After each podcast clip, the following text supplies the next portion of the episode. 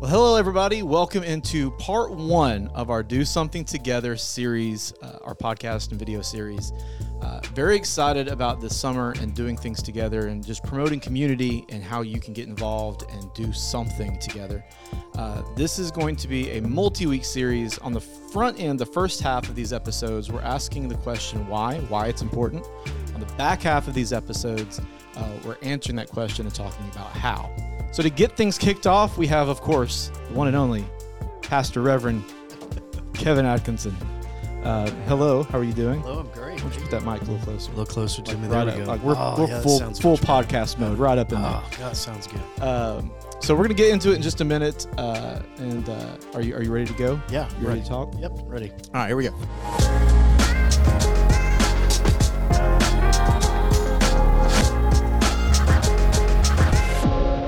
Okay, so uh, like I said, we're joined by Pastor Kevin, and uh, people know you. I know they know you.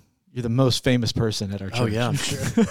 I was waiting to see how you were you were gonna finish that. I was, I was oh here it comes, you know, at our church. That's funny. Uh, but why don't you tell people? Because everybody else I'm having on, I'm having them tell tell people who they are because they may not know them. People people are going to know at least who you are. Most people are, but tell tell everybody something they may not know about you. Oh gosh, something they may not know. I I, th- I think that a lot of people don't know I'm also a therapist. Oh, You know, so um, yeah, that I that kind like I didn't know. Yeah, you were like what? Since when? yeah, so I'm I'm a licensed therapist, and a lot of people are surprised by that sometimes. You know, when they when they hear that, but I have been for a long time, and uh, I came by it kind of accidentally. Didn't really plan on doing it. I, I can tell you this: I think it's because I wanted to be a church planter. Hmm. And so, as you know, most church planters are broke. so, you've got to have some type of income to provide for your family. So, I kind of leaned into clinical psychology as a way of, of maybe planting a church and being able to work. And for a while, that's exactly what I did. So, Yeah. I just think that that's probably something a lot of people don't know about. that's a good little tidbit. Yeah. Well, today we are uh, we're, we're talking about the why this episode, and we're asking the question why it matters to the local church, and the it being community and relationships, and just this whole idea of doing something together kind of came out of this, and just really getting people reconnected. Um, I've got some stats to start out with because I know you're you're a stat lover Yeah. as well. Are, are these going to scare me? Uh, maybe I don't know. Pew Research um, said that uh, this was, I think, last year a study. U.S. Christian population has been declining steadily in the past decade. Sixty-three percent of Americans describe themselves as Christians. Okay, cool number, but that's down from seventy-five percent a decade ago. Um, the other faiths category has six percent, and that's pretty steady. But the nuns, uh, not like Catholic nuns, but like the Okay, I was like, but the no affiliation, don't believe in anything, uh, are up 10%. oh, Uh, Barna Group says that one in three practicing Christians dropped out of church completely during COVID. man. And church membership in the U.S. dropped below 50% for the first time in 2020, according to Gallup. So it seems obviously there is. There, it feels like there is a connection between the disconnect from community because of COVID and a decline in church engagement. Those two things seem to be happening at the same time. So, can you explain like the the mental or spiritual or emotional, whatever reasons for that? Like, what do you think that is? Man, that's such a great question. Here, here's what I've been thinking about. As, as you know, we had a front row seat to all this, and probably, you know, I, I'm going to speak for you. May have been the most challenging years we had as mm-hmm. Oh, yeah. pastors. So, um, you know, looking back on getting the church started and getting it up, and just having energy and momentum and and all of those things was so much easier than trying to rebound from COVID. And so I think what I learned in this process, and probably what's reflective in these statistics, is that the connection point for people is so much more important than your talent or your programming. It was shocking to me just because I'd grown up in churches that were program heavy, um, that were talent heavy. You know, we had great communicators, we had great leaders and volunteers, and the programs were so solid. You know, people would go home after a Sunday and say, "Man, this was just so good." You know, church was so great today. but when COVID hit and people lost that connection, it's like when they lost the connection, they lost their church. Mm-hmm. And so coming back from that and going, you know, when I go back, is it going to be the same? When I go back, are the same people going to be there? When I go back, is my life group going to be the same? And when they found out that all those things were kind of struggling, um, it really caused a disconnect. And I think we saw some people go, I'll just continue to hit pause until all this really Hmm. works out. And here we are in 2023. Mm-hmm. And man, that's been a long time. Yeah.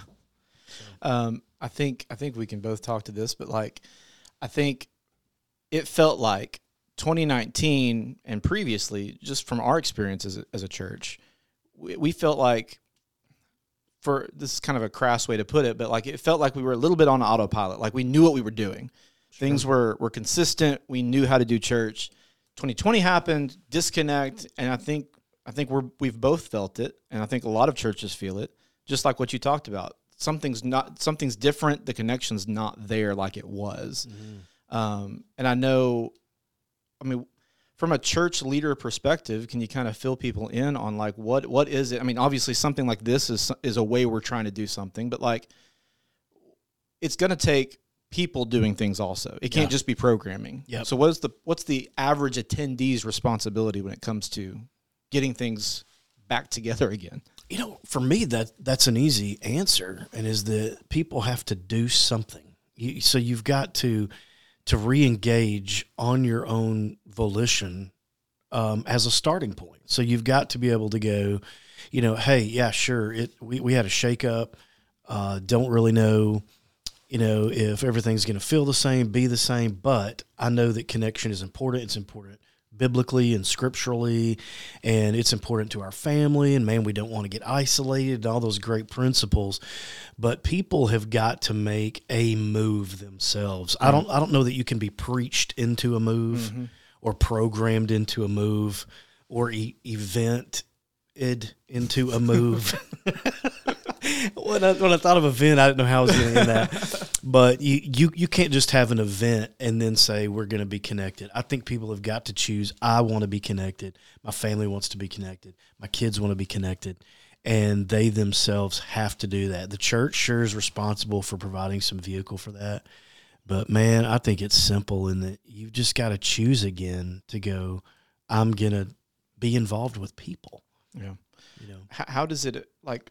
How does it affect the church? Like not just our campus, but like just the local church at the local level. I mean, what does that? What does it do when when people are coming together? When those groups are coming, when families are coming together? Yeah, the word the word that goes off in my mind when you talk like that is strength. So if if I think of of the church in terms of strength and weakness, and I think of people when they come together, when they're in community, with um, there's there's strength there. You know, if, if I answer it this way, it would be like pastoring can only go so far. We we know this. You can only do so much in a in a day. But when people are, are in these smaller groups, um, whether you call them life groups, community groups, whatever, they're just doing some life together. Those groups tend to check on each other organically, and so it becomes something that's not from a professional pastor. Right. It's it's from it's from a friend. It's from somebody who you're who you're doing life with, and you want to check on anyway. So strength is what I think of, you know. And when you're not, when you don't have it, as leaders, I think we feel the church get weaker. You know, you start seeing people. Um, I believe it was Barna. You know, he said when when people come back, what what they're going to do is they're going to return to a service, and then they're going to return to serving, and then they're going to return to giving, and community is somewhere in those three silos, and they're trying to decide: Am I going to volunteer first, or get to know somebody? Am I going to get back to giving and supporting my body, or am I going to get get to know somebody? But when you add that to it, you know, it's just the strength comes back to serving, the mm-hmm. strength comes back to giving, and the church gets healthier overall. Yeah, because I mean, pastors and leaders, we we can't carry all of that weight. No, there's no way. I mean, there's just there's too many people, there's too many circumstances just to, to carry that weight. Um, we can we can get give some scripture for this too. So, Ecclesiastes four nine says, two are better than one because they have good reward for their toil. For if they fall, one will lift up his fellow. but woe to him who is alone when he falls and has no one to lift him up. So I mean that's essentially exactly scripturally what you just said. Like when when somebody falls, you you want to have somebody there to pick you up again. Sure. And scripturally, you know, when you look at the New Testament church when it exploded, it was around connection. It wasn't around programming. It wasn't around, you know, the pastoring aspect. You know, nobody was saying how great, you know, the, these leaders were. It, what we get a glimpse of in Acts is is people caring for people in a very consistent way. They were together daily. They were sharing life. They were sharing resource, and we see that from that, it it was a catalyst for maybe even what we're still doing now. You know, Um, let, us keep the church culture thought going for just a second. When when it comes to because you mentioned those those three silos, um, when we talk about serving, why is because we mentioned serving a lot as a church. It's really important to Yeah. us. We run on volunteers. sure. So why is that an an important part when it comes to just doing something? When it comes to community as a whole, why is that an important part of the whole thing we're talking about? Because it, I think for some people, maybe it sounds like oh, we they're just getting us to do stuff, but it's more than that for us as a church when we Oh, get them to serve. for sure. I th- I think uh, serving is is an entry point for connection. You know, I, th- I think we always say, you know, if if you want to get to know our church, then go serve somewhere. If you want to get to know families, go serve somewhere, because it forces you to work the mission together. So you're simultaneously getting to know the church, its culture, its mission, but you're also gaining a friend. You're also gaining someone that very naturally you could say, "Hey, let's go grab lunch after service today." You know, so serving and connecting are going to go hand in hand. I don't even know if you can do them and escape them, escape each other. Yeah. Um, I would think that you know serving tends to push more toward community than community would push towards serving. Mm. You know, I think they're going to happen more toward go serve and then you meet a friend, then go meet a friend and then you decide to serve. Mm. You know, so for us, it's always been a great entry point to community is to go get plugged in and you're going to have all these things happen simultaneously. Yeah. So if you're looking for community, Yeah. go serve, mm-hmm. find somewhere. Uh, and there's a lot of options. There's a lot of opportunity to serve as well. Um, so let's talk about the individual now. Um, you know, what does it do to just a person? I mean, you're a therapist. You you, you know all the brain stuff. Uh, what does it Kinda. do? what does it do to a person when they're isolated? Uh, you know, versus in community with people. Oh man, How does I that mean, affect? well, the research is going to back up all kinds of things. Like, um, you know, when people are isolated, they're going to have a tendency to experience more depression. They're going to have a tendency to be more anxious. Um, they're going to have uh, a, a tendency to really withdraw. And when you get alone with your own thoughts, I, I'll speak for myself. When I don't have anyone to filter what I'm thinking and tell me, man, that may not be a good idea, or no, I, I, I think you've got the wrong idea on that. That becomes a healthy thing for me. But when I'm alone, I'm the smartest person in the room, yeah. you know, and so I think, you know, if, if, if we look at it from a, a health, you know, a mental wellness angle, then, you know, people who are isolated are going to have um, a higher, there's going to be higher statistics there for anxiety and depression for sure. You know, Yeah. And those things affect other things, appetite. Um, they affect sleep patterns. Um, you know, and they affect you know just your overall joy. I mean, if I'm if I'm depressed in things, then I'm probably not as efficient as I could be in what I'm doing for work. You know, as I'm engaged in other relationships like a spouse or with my children. So very important to stay connected to some folks.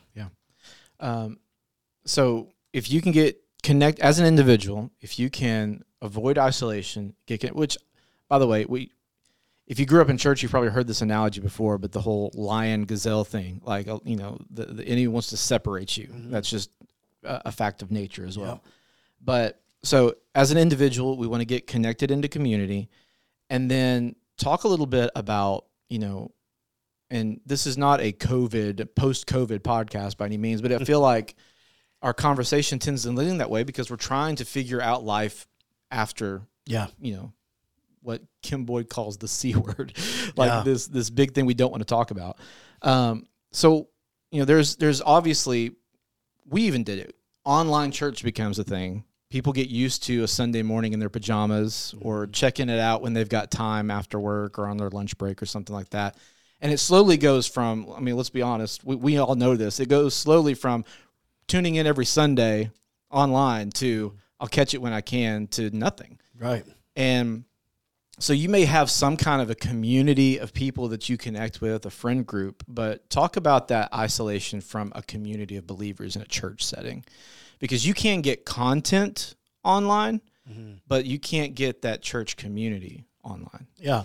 I, I think this is probably for me. This is the way I would answer that because it's going to flesh out in in pragmatic ways, meaning that if if I'm online and I'm watching content, um, I can get man unlimited content. I can hear some great speaking, some great podcasts. I, as a matter of fact, that's that's what happened. I mean, people were not just uh, even NLCers were not just tuning into us, but then when we were over, they would go Right. and watch another one, and another one, another one, and you, they'd have three or four hours of church on Sunday. But when we're together in the same room, let's use like when we take communion together. Right. It's a very spiritual thing of the togetherness of celebrating um, the body and the covenant of Christ. Take prayer. You know, when you have people get around you and believe with you for so right then, and it's not through a screen or just a general prayer, but it is about us making a physical connection with each other. That's where that again strength comes from, that power comes from that we all feel. And that is what gets lost in the online community. Great content, but you lose the community part of it, which in the original word, you know, comes from the word intimacy, mm-hmm. you know, to be together, to to have that that physical contact, be able to look somebody in the face, you know. And we can we can put scripture that too. Hebrews 10, 24 says, Let us consider how to stir up one another to love and good works, not neglecting to meet together as the habit of some, but encouraging one another, and all the more as you see the day drawing near. Those guys knew something. Yeah, because I mean that that could have been written in twenty twenty one. Yes, that's right. And that- and for them to give the warning of, you know, as some have done, don't do it, don't do it because they already knew, they'd already seen what happens when you peel off. Yeah. Um, last thing, the last kind of topic on, on this I want to want to touch on is, you know, we've we've gone individual, church. Once those things start to fall in line, how does the church then impact the community? How does the local church, if we can get these things right, because I think it's it's a as as individuals do, the church does, and so the church needs community. You know, that's one reason I think I love that we pray for other churches mm-hmm. in our community because we got to do this with other people as well. So how can the church then, the local church, impact the community around us? Yeah. Well, you know, we, we always heard it taught in, in seminary. This is the way it was. I'm going to tell my age here. But in, in the in the late 80s, you were hearing that. That's 1980. The late 1900s. That's right. The late 1900s, um, you had this teaching that was kind of like, uh, you know, the, the the strength of the church is going to make an impact in the community. So if you have a strong church, you're going to have a, a strong community, and you're going to have strong families. You know, so it was kind of like church, family, community. Well, what we discovered was it's really, you know, family church community. You have strong families, and then you have strong community, and then the strength of that biblical community pours out the door into, into the into the the city that, that you're living in. And so, um, I think what we've discovered in terms of just community is that our families, when they are strong and they're in relationship with other families, I mean, you start putting two and three and four and five families together, praying for each other, serving each other, checking in on each other, to use this word, pastoring each other, Right. then the church by default becomes strong Yeah. And you can't contain that. You can't help but that pour out into the community. And um, you know, for example, we wanted to raise some money on Sunday. You present that need to strong families; they meet it. Yeah. You know, um, you want to go out and serve a weekend in a in a low income apartment complex.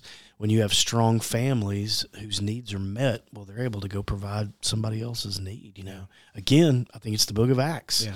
They were together, they were strong, and from that they were able to go. I've got two chairs, I only need need one. Let's give it to somebody. You know, And that's what that's what the church is supposed to be doing. Yep, it is. Okay. Well, Kevin, thank you. Um, how I like I want to end every episode is just the guest praying and praying over uh, whatever topic or demographic we're talking about. So, do you mind just praying, praying over individuals and the church as a whole, just that we would we would get this right and do Sure. it do it better. Yeah, God put us back in community. Um, I pray for strength over those that are listening today. If they're if they're on the cusp of going, do I do I make a leap into biblical community? Do I make an effort? Um, do I put a foot forward? I pray that that the Holy Spirit just push them to that, just a gentle nudge. I pray that you set up and ordain spiritual relationships, not just our own our church, but other churches in our community. Bring strength back to it. Let us experience a Acts chapter one, two, and three um, experience. Let, let us have that experience ourselves of being together. So bring us back to that. Shake us up and let us realize how important it is that we're around each other. And so, uh, thank you for that. Thank you for the local church. We believe in it so much, and we give you thanks for it. In your name we pray. Amen.